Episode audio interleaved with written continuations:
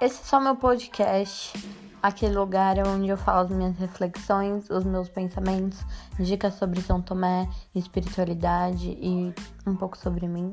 E é isso aí.